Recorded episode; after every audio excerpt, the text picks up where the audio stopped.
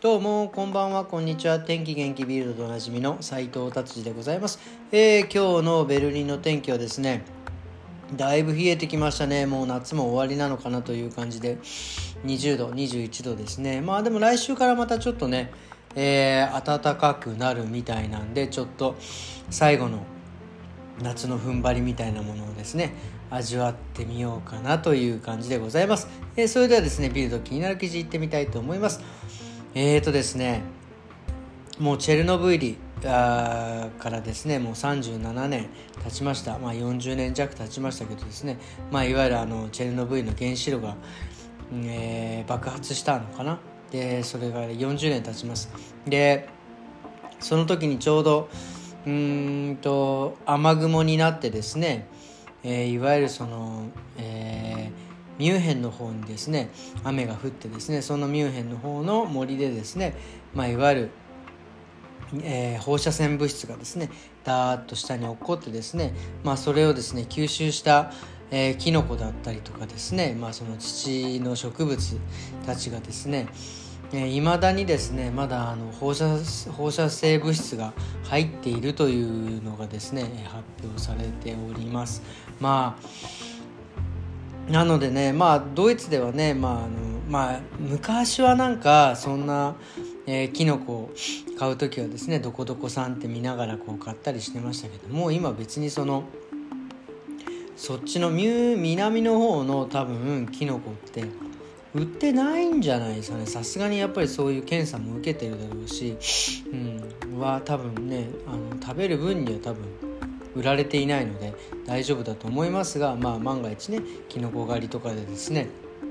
ミュンヘンに行った際にはですね、えー、ちょっと気をつけていただきたいなというふうに、えー、思います。はい。えー、次ですね。次ですね。えっ、ー、とドイツのですねえー、高校生になると、まあ、いわゆる、えー、高校卒じゃ中学卒業ぐらいの時にですね、えー、卒業テストっていうのがですね。MSR っていうのがあるんですがそれがですねもう今年で終わるということです。要は、えー、そ中学まで終わりましたという証明のテストがもういらないということですね。だから普通に、えー、クラスを卒業すれば卒業したという証明をもらえるのかな、えーと、うちの、ね、上の、えー、子が最後のテストだったみたいですね。で昔は僕も今日初めて知ったんですが昔のその MSR ってテストって、えー、落っこったらですねもう一回10年生っていうんですけど、まあ、中学3年生はもう一回やらなきゃいけないっていうね、えー、結構厳しかったみたいですがまあやっぱり近年ねあのやっぱりあのそういうこなレベルが上がったのかな、えー、か、まあ、皆さんのですね学力が上がったのですね、えー、そういうテストを受けなくても、まあえー、上に上がれるというか、まあ、証明できるというふうになったみたいな感じでございます。すいませんざっくりで。はいじゃあ次ですね。次はもうこれ僕も大好きなんですけどあのフィッシュフィンガーっていうんですか？あのフィレオフィ日本でいうとフィレオフィッシュの、えー、あるじゃないですか。あの白魚を揚げたやつ。あれがですね、えー、ドイツではそれのなんかスティックスティックみたいな感じになってね結構冷凍食品で言って僕本当ね大好きでほぼほぼ一時毎日食べてましたかね。えー、もう健康食品だと勝手に思ってバシバシ食べてましたねフランクフルト時代。本当もう毎日弁当に入れたりとかしてね本当、うん、相当飽きるような感じでした。でそれがですねえっ、ー、とうんと10種類なんかドイツではあるらしいんですけどその中でですねまあそういうさっきの言ったキノコのテストじゃないんですがいろいろテストをですねえー、してですねそのまあエコテストというか、えー、ちゃんと食べれるものなのかどうかというか、まあえー、テストをしてですね、えー、6つの、えー、商品は合格したんですが4つの、え、フィッシュフィンガー不合格だった。っていうか4つもダメだったのっていう感じですよね。まあなそれは何でかっていうと4つはですねえー、まあなんかその 入っちゃ入っちゃいけないものが入ってね 入れちゃダメでしょっていうね。で多分まあいろいろ乳化剤とか安定剤とかまあ多少は入っているんでしょうけどその量がですねちょっと多いっていうね。これねあの赤ちゃんとかっていうかちっちゃい子もね食べるんでさすがにこれはですねちゃんとしてもらいたいなっていうのをね本当に思うところでございます。でやっぱり最近そういう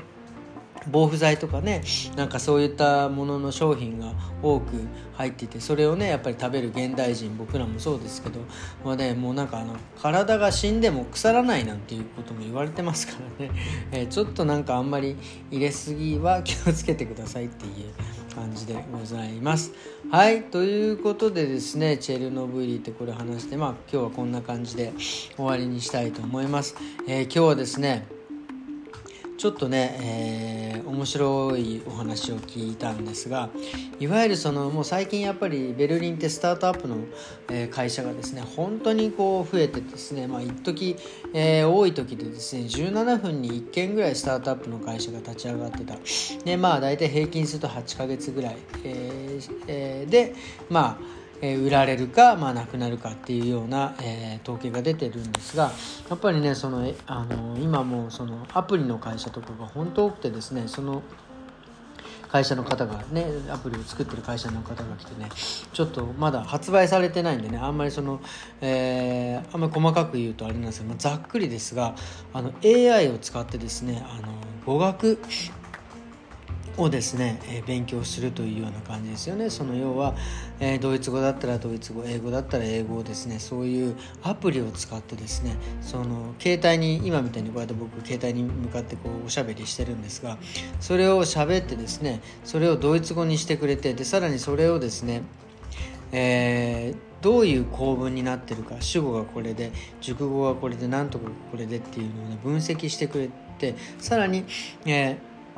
会話を AI なんで会話をし続けられるっていうのがですね本当にすごいです。だから例えばいろんな状況例えば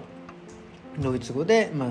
まあなんだろうなえー、どこどタクシーの設定だったらどこどこに行きたいんですけどみたいな風にポンって言うと AI がねタクシーの運転手さんになってくれて、えー、どこどこですか？どこに行くんですか？みたいな会話をですね、えー、ほんと実践さながらですよね。そのいわゆるその,、まあ、あの語学学校とか行ってですねなんかその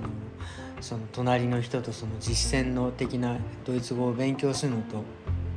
同じようなことをですねアプリでもう本当にあのチャット GTP じゃないけどこの AI でですねちゃんと会話ができるようにまでなって本当僕ちらっと見ましたけど本当にすごいです。これ本当にねあのー、もうなんだろう語学学校とかもなくなんじゃねっていうぐらいな感じのですね本当に完成度のですね高いアプリでびっくりしました。でいわゆる例えばそれ何が素晴らしいかなと思ったのはですねいわゆるこう例えば語学学校とか、まあ、その勉強ドイツ語で勉強する上で自分にまあまああんまりこう必要のない言葉なんかも覚えたりとか勉強したりするんですがそのアプリを使うとですね例えばそのうん例えばその調理師さんだったら調理師さんの会話って例えばその料理の説明の会話の練習だったりとかメニュー何にしますか？とかだから美容師さんとか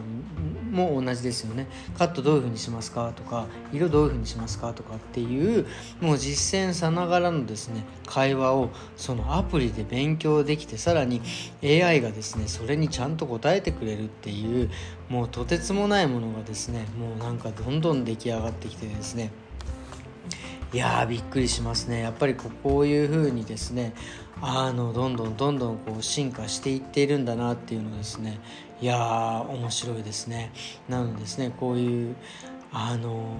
こういった新しいものをですねどんどん取り入れて、えー、どんどんね人間自身もですねなんかやっぱり進化できていったらね、えー、いいんではないかなっていうふうに今日は、えー、思った次第でございます。ということでですね今日は、えー、こんな感じでですね終わりにしたいと思います。それではまた明日。さようなら。